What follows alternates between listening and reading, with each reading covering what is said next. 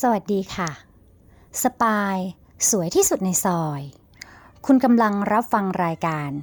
เนี่ย เฮียเอง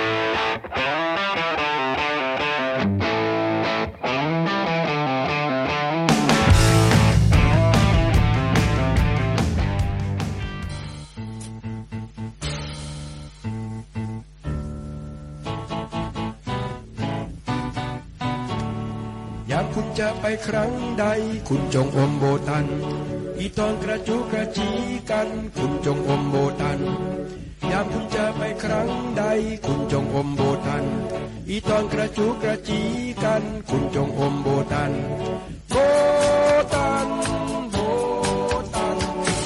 กำจัดกลิ่นเหม็นฟันและปากหอมทุกที่ว่า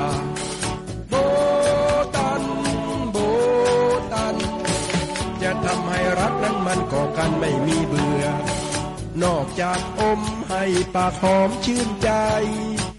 โบตันยังแก้ให้แก้เมารถและเมาเรือ จะไปไหนเอาติดไปทุกเมื่อ มีคุณอันเหลือเพื่อเชื่อแต่อมแต่โบตัน ดูกระรามานพหนุ่มทั้งหลาย สูเจ้าอย่าสำคัญผิดคิดว่าที่แม่นางมาเกิดอาการเหนียมอายมายามสูเจ้าก็ไปสาธยายบนรักนั้น แท้ที่จริงแม่นางเบื่อหน้าหนี เพราะว่าทนดมคารมรักที่มีกลิ่นอันไม่ลึกกึกกือจากสูเจ้ามีได้ แต่หากสูเจ้าใช้โบตานสิฮ่าฮ่าฮ่าโลกทั้งโลกจะเป็นของสูเจ้าแต่ผู้เดียว logical fallacy นะครับตอนที่ 2 ในเรื่องของ arc hominem นั่นเองนะครับ เป็น EP ที่ห่างจาก EP 1 มาร่วมๆปีเลยทีเดียวนะครับ ยาวนานมากๆ logical fallacy หรือตรรกวิบัตินะครับ วันนี้เราก็จะมา พูดกันในเรื่องที่ว่าด้วย ตัวที่เรียกว่า arc hominem หรือการโจมตีที่ตัวบุคคลนะครับ ทบทวนภาษาละตินกันนะครับ arc hominem มาจากคำว่า arc ซึ่งแปลว่าไปอย่างกับ อีกคำหนึ่งคือคำว่า hominem ซึ่งแปลว่ามนุษย์นะครับ รวมแล้วก็คือ against the person หรือ personal attack นั่นเอง เป็นเขาเรียกว่า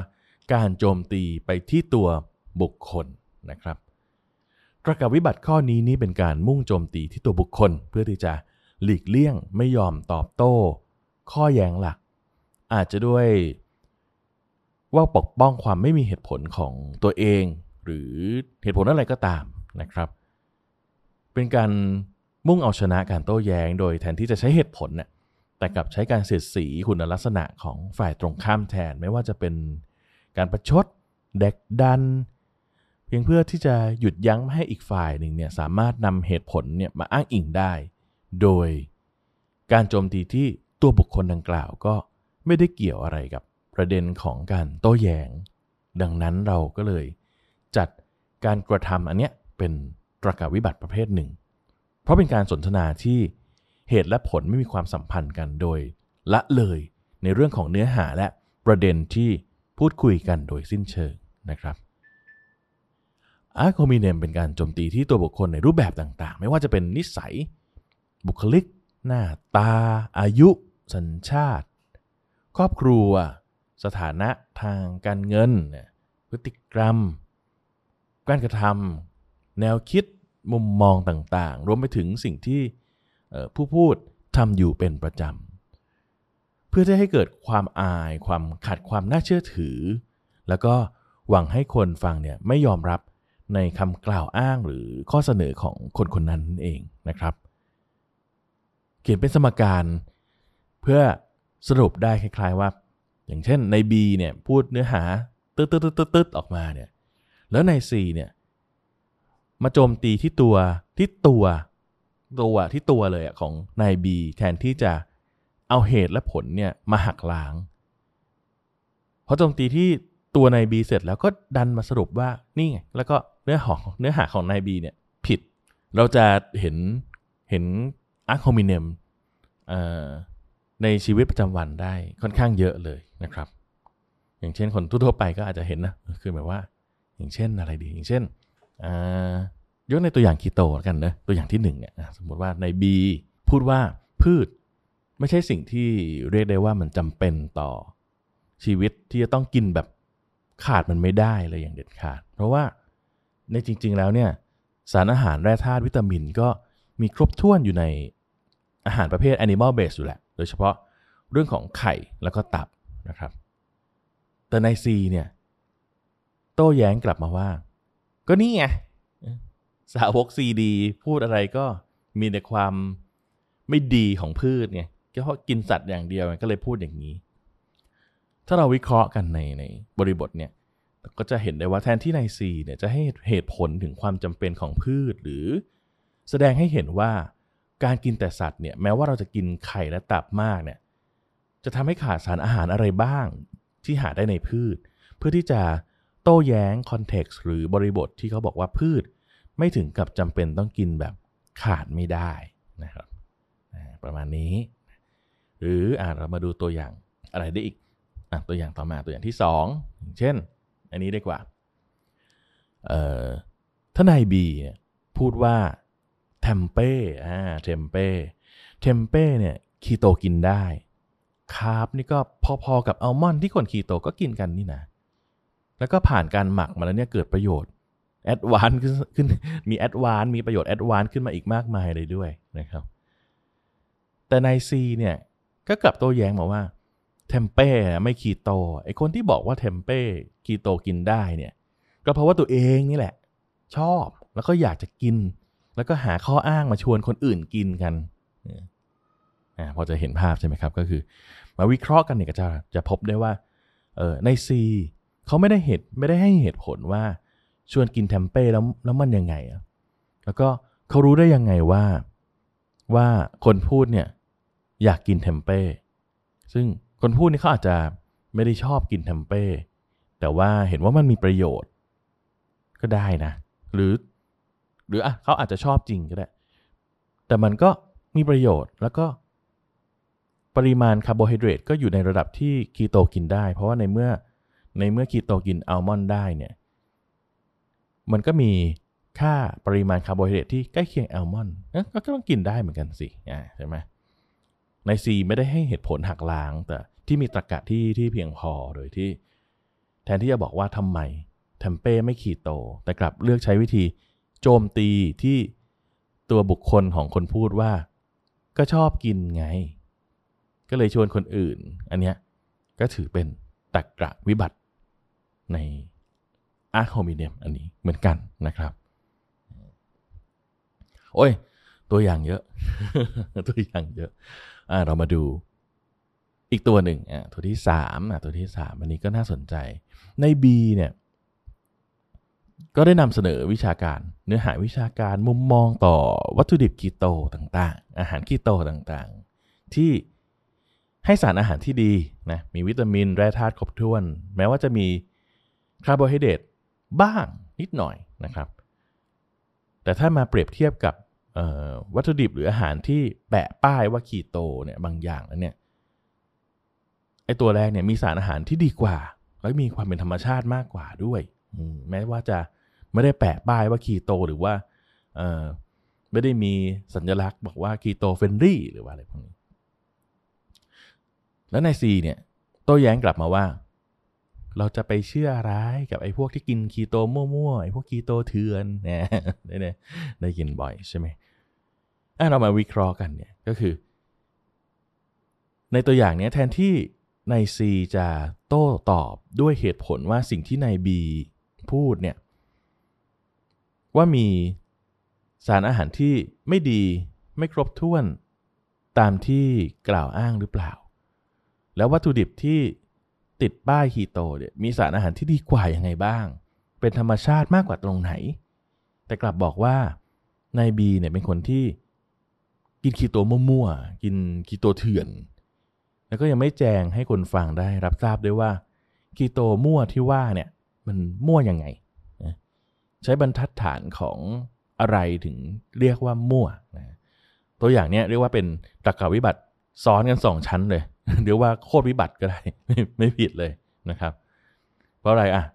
สรุปเป็นตัวเลขง่าย ๆ ก็คือหนึ่งก็คือ แทนที่จะบอกว่าอาหารที่ในบีเนี่ย ไม่ดียังไง เหตุผลว่าเป็นยังไง แล้วก็แทนนี้บอกว่าเมื่อเทียบเทียบกับวัตถุดิบที่ติดป้ายคีโตเนี่ยมันดีกว่าสารอาหารดีกว่าหรือธรรมชาติกว่ายังไงอะอันนี้ข้อที่หนึ่งละข้อที่สองที่ซ้อนกันอยู่ก็คือ กล่าวอ้างว่าในบีเป็นคีโตมั่วเนี่ย ไม่ได้บอกด้วยว่า มั่วยังไง แล้วบรรทัดฐานอะไรที่ที่เป็นเส้นที่เป็นเส้นที่ขีดว้ว่ามั่วกับไม่มั่วเนี่ยใช้อะไรเป็นตัววัดนะเหตุและผลคืออะไร มีอะไรมาสนับสนุนความมั่วและไม่มั่วนะนะมันซ้อนอันเนี้ยมันซ้อนกันแล้วเรียกว่า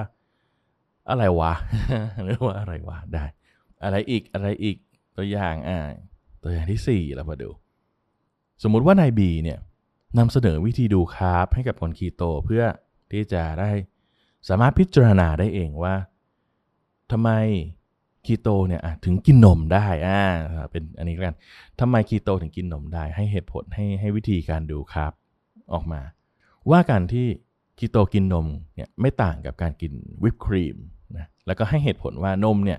มีคาร์โบไฮเดรตอยู่ที่ 5 กรัมคาร์บต่อนม 100 กรัม ในขณะที่วิปเนี่ย มี 3 กรัมคาร์บ3.1 ถ้าถ้าเอาแบบแน่ ๆ เป๊ะๆดูจากข้างกล่องมาของยี่ห้อนิวซีแลนด์ที่คนคีโตใช้กัน 90%เนี่ยมีปริมาณคาร์บอยู่ที่ 3.1 กรัมคาร์บต่อวิปครีม 100 กรัมนะครับ ซึ่งไอ้ความต่างเนี่ยระหว่าง 5 กับ 3.1 เนี่ยมันคือแค่เท่าไหร่1.9 1.9 กรัมคาร์บเนี่ยเรียกว่าเล็กน้อยมากๆเลย ในระดับที่ว่าถ้าเทียบกับคนที่คนที่1เนี่ยกิน นม 100 กรัม กับคนที่2เนี่ยกินวิป100 กรัม แล้วไปกินขนมคีโตด้วยเนี่ยในมื้อนั้นเนี่ยคนที่ 1 ที่กินนมอย่างเดียวเนี่ยได้รับคาร์โบไฮเดรตน้อยกว่าคนที่ 2 ที่กินวิปครีม แล้วก็กินขนมซะอีกนะ คนที่ในบีก็พูดด้วยว่าอย่างนี้ใน C กลับมาโต้แย้งว่า นี่ไงเอาแต่ชวนคนกินของไม่คีโตไงคีโตมันก็เลยมั่วไปหมดแบบเนี้ย ตีโพยตีพายนะวิเคราะห์กัน ใน C ก็นี่เป็นตัวอย่างของการโจมตีที่ตัวบุคคลเหมือนเดิมนะอาร์โคมินเนมแล้วก็เบี่ยงเบนประเด็นนะไประดับถึงป้ายสีโจมตีว่า นี่เป็นสาเหตุที่ทำให้คีโตทุกวันนี้มั่วไปหมดเลย ทั้งที่คำกล่าวของในบีที่ที่เอามานำเสนอเนี่ยได้มีเหตุและผลสนับสนุนในทุกๆการยกตัวอย่าง มีการเปรียบเทียบทั้งในเชิงสมการ มีการเปรียบเทียบในเชิงของปริมาณนะแล้วก็ยังเปรียบเทียบกันในเชิงของสถานการณ์ตัวอย่างให้ด้วย เพื่อให้ผู้ฟังเนี่ยมองเห็นในมิติเดียวกัน ระหว่างสองคน ระหว่างคนสองสิ่ง ระหว่างสองสถานการณ์นะครับ เพื่อให้เห็นภาพแหละว่าอะคนที่หนึ่งกินแบบนี้ คนที่สองกินแบบนี้ ในปริมาณเท่านี้ ในปริมาณที่เท่า ๆกัน ผลที่ออกมามีความต่างกันกินแค่ไหน แล้วถ้าเติมอะไรเข้าไป แล้วกลายเป็นมากกว่าหรือน้อยกว่ายังไงนะในขณะที่ใน C เนี่ยใช้การโต้แย้งกลับด้วยเพียงแค่ความคิดและก็มุมมองเพื่อให้ร้ายกับบุคคลที่พูดแทนที่จะโต้แย้งในคอนเท็กซ์หรือว่าในบริบท แล้วนำมาหักล้างกับสิ่งที่ในบีได้กล่าวอ้างไว้อ่า เรียกว่ามุ่งไปโจมตีตัวบุคคล แทนที่จะนำเหตุผลมาหักล้าง นี่ก็เป็นAd Hominem อีกแบบหนึ่งนะครับ อีกอันนึงนี่เจอบ่อยเลยอ่านี่เป็นสมมุติเล่าสถานการณ์เล่าเหตุการณ์ให้ฟังนะครับ เช่นใน B นะก็โพสต์นำเสนอข้อมูลแล้วก็อินโฟกราฟิกนะให้มีเรื่องราวเพื่อที่จะให้เห็นเนื้อหาว่าในธรรมชาตินั้นเนี่ยไข่ มีคาร์โบไฮเดรตโดยสากลอยู่แล้ว คือค่าเฉลี่ยคือ 1.1 กรัมครับ ต่อไข่ 100 กรัม หรือว่าเขาเขาให้เปรียบเทียบมาอีกด้วยนะว่า ถ้า 100 กรัมดูยากเนี่ยเปรียบเทียบเป็นฟองให้ด้วยหนึ่งฟองเนี่ยมีอยู่ที่ราวๆ0.6 กรัมครับต่อไข่หนึ่งฟองนี่แล้วก็ให้ความหมายให้ให้ให้หมายเหตุหรือว่า depend on ด้วยนะว่าไข่เนี่ยมันจะฟองใหญ่ไม่เท่ากันนะก็ให้เป็นเรียกว่าเป็นค่าเฉลี่ยเอา แล้วต่อมาเขานำเสนอว่าสังคมกีโตเนี่ยเป็นสังคมที่ต้องการความจริงใจในฉลากโภชนาการ ดังนั้นเนี่ยไม่ว่าจะเป็นค่าสารอาหารโดยเฉพาะคาร์โบไฮเดรตเนี่ยเป็นจำนวนเท่าไหร่เนี่ยเรียกว่าถ้าในมุมมองความคิดแล้วจะน่ากลัวหรือไม่น่ากลัวเนี่ยผู้ผลิตอาหารหรือว่าขนมคีโตเนี่ยโดยเฉพาะเเป็นกลุ่มคนที่มีความรู้ในการกินคีโตมา พอสมควรแล้วเนี่ยยิ่งสมควรที่จะ ใส่ตัวเลข สารอาหารโดยเฉพาะคาร์โบไฮเดรตเนี่ยลงในฉลากของตัวเองอย่างเป็นจริงก็คือ ให้เป็นหน้าที่ของผู้ซื้อหรือลูกค้าเนี่ยที่จะดูปริมาณจากฉลากแล้วตัดสินใจเอาเองว่า จะกลัวหรือไม่กลัวคาร์โบไฮเดรตจากไข่นะครับไม่ใช่เป็นหน้าที่ของผู้ผลิตที่จะปัดเศษลงให้เป็นศูนย์แล้วบอกว่าถ้าจะกลัวคาร์บจากไข่เนี่ยให้ไปกลัวคาร์บจากผลไม้ดีกว่า ไม่เช่นนั้นแล้วเนี่ยผู้ผลิตขนมคีโตก็จะไม่ต่างอะไรกับ ผู้ผลิตอาหารอุตสาหกรรมทั่วๆไปในร้านสะดวกซื้อที่จะคอยปัดปัดเศษเขาเรียกเศษแบบสีถนนชัยอะคือ ตามกฎหมายก็จริงนะคือไม่ว่าอะไรที่ต่ำกว่า 1 กรัมเนี่ยสามารถปัดเป็นศูนย์ได้ แต่เราก็เรียกว่าเราโดนอุตสาหกรรมอาหารเนี่ยหมกเม็ดข้อมูล ให้เราเจ็บช้ำระกำใจยังไม่พอที่จะต้องมาโดน คนคีโตด้วยกันเองเนี่ยกระทำแบบเดียวกันอีกหรือ เราควรถามหามอรัลหรือว่าศีลธรรมจากผู้ผลิตแล้วหรือยังนะครับอ่านี่ใน B ก็โพสต์ไว้ประมาณนี้ แล้วใน C เนี่ยก็มาโต้แย้ง ด้วยคำว่าเป็นคนหิวแสง มีอยากมีตัวตน เอาแต่โพสต์ด่าคนอื่น ให้คน มาตามอ่าน เพราะว่าคนเนี่ยชอบด่ามาพูดอะไรก็ไม่จริง แต่ก็เวลาพูดอะไรไม่จริงอะคนชอบเชื่อเรามาวิเคราะห์บริบทนี้กันต่อ มันดูตลกดีนะเออคือใน C เนี่ยแทนที่จะนำเสนอเหตุผลของการใส่สารอาหารบนฉลากที่ไม่ตรงกับความเป็นจริง เพื่อให้ผู้ฟังหรือว่าผู้อ่านเนี่ยได้วิเคราะห์ ถึงความสมเหตุและสมผล แต่ว่าใน C เนี่ยกับโจมตีไปที่ตัวบุคคลเพื่อ เบี่ยงเบนประเด็น ไม่โต้แย้งในสิ่งที่ใน B ได้นำเสนอหรือกล่าวอ้าง ทำให้คนฟังเนี่ยไม่ได้รับความรู้หรือได้ได้ได้เห็นถึงความมีเหตุผลตามที่ควรจะเป็นในตรกกระที่มันเหมาะที่มันควรเลยอะมันก็เลยตกไปใน art hominem นะครับ ก็คือแทนที่จะเอาเหตุผลมาหักล้างกันก็ไปโจมตีที่ตัวบุคคลว่า เป็นคนที่มีพฤติกรรมหิวแสงอยากมีตัวต้นในสังคม จะสังเกตได้ว่าตัวอย่างที่ให้มาเนี่ยก็เราสามารถเจอได้เรื่อยๆ เจอได้เรียกว่าเปิดโพสต์ขึ้นมาในแต่ละวันก็เจออยู่เรื่อยๆนะครับ วิธีแก้การเอ่อการเป็นคนที่ไม่ตักกะวิบัตินะครับนะสำหรับในอาร์คโฮมิเนมเนี่ยง่ายมาก ๆ เลยนะครับ แค่ว่าคนส่วนมากเนี่ย ที่ทำไม่ได้เนี่ยเนื่องจากว่าไม่ได้ฝึกให้มีระบบความคิดที่มีเหตุและผล ก็เลยทำให้การสนทนาหรือว่า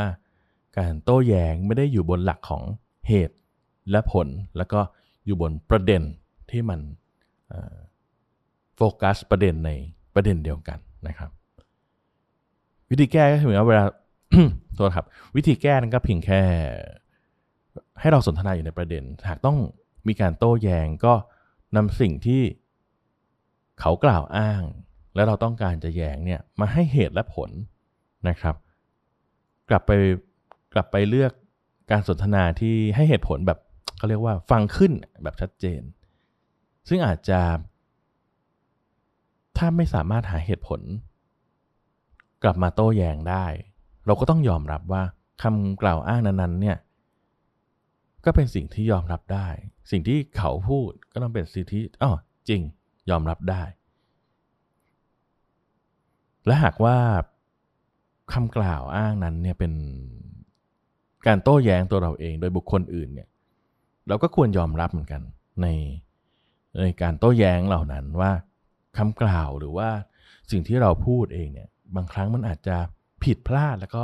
สมควรแก้ไขนะครับ สรุปเลยก็คือว่าการที่เราได้เรียนรู้ถึงตรรกวิบัติ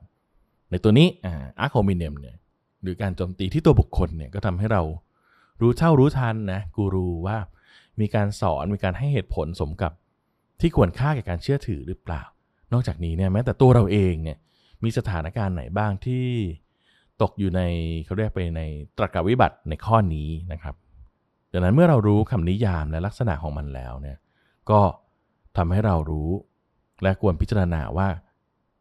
ควรจะดำเนิน ชีวิตไม่ให้อยู่บนในพื้นฐานของตรรกวิบัติ และก็ดำเนินชีวิตให้มีการพูดคุยโต้แย้งอย่างมีสติได้อย่างไรนะครับสำหรับวันนี้เราก็ประมาณนี้นะกับ Arc Hominem แล้วก็มาลองติดตามกันดูนะครับว่า logical fallacy หรือว่าตรรกะวิบัติในหัวข้ออื่นๆนั้นเนี่ยจะมาในความห่างของระยะเวลาแค่ไหนนะครับ ลองติดตามกันดูก็พบกันใหม่ครั้งหน้านะครับ สวัสดีครับ Yeah.